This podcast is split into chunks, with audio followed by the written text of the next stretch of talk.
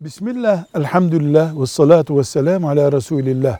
İlim çokça tavsiye ediliyor. İbadettir, yer yer cihattır deniyor. Kaç yaşına kadar ilim tahsil edebiliriz? İlim başka, diploma başka. İlim başka, force başka. İbadet olan ilim hayat projesidir. Beşikten mezara kadardır. Yaşı, cinsiyeti, ülkesi, mevsimi yoktur. Namaz devam ettikçe ilim devam eder.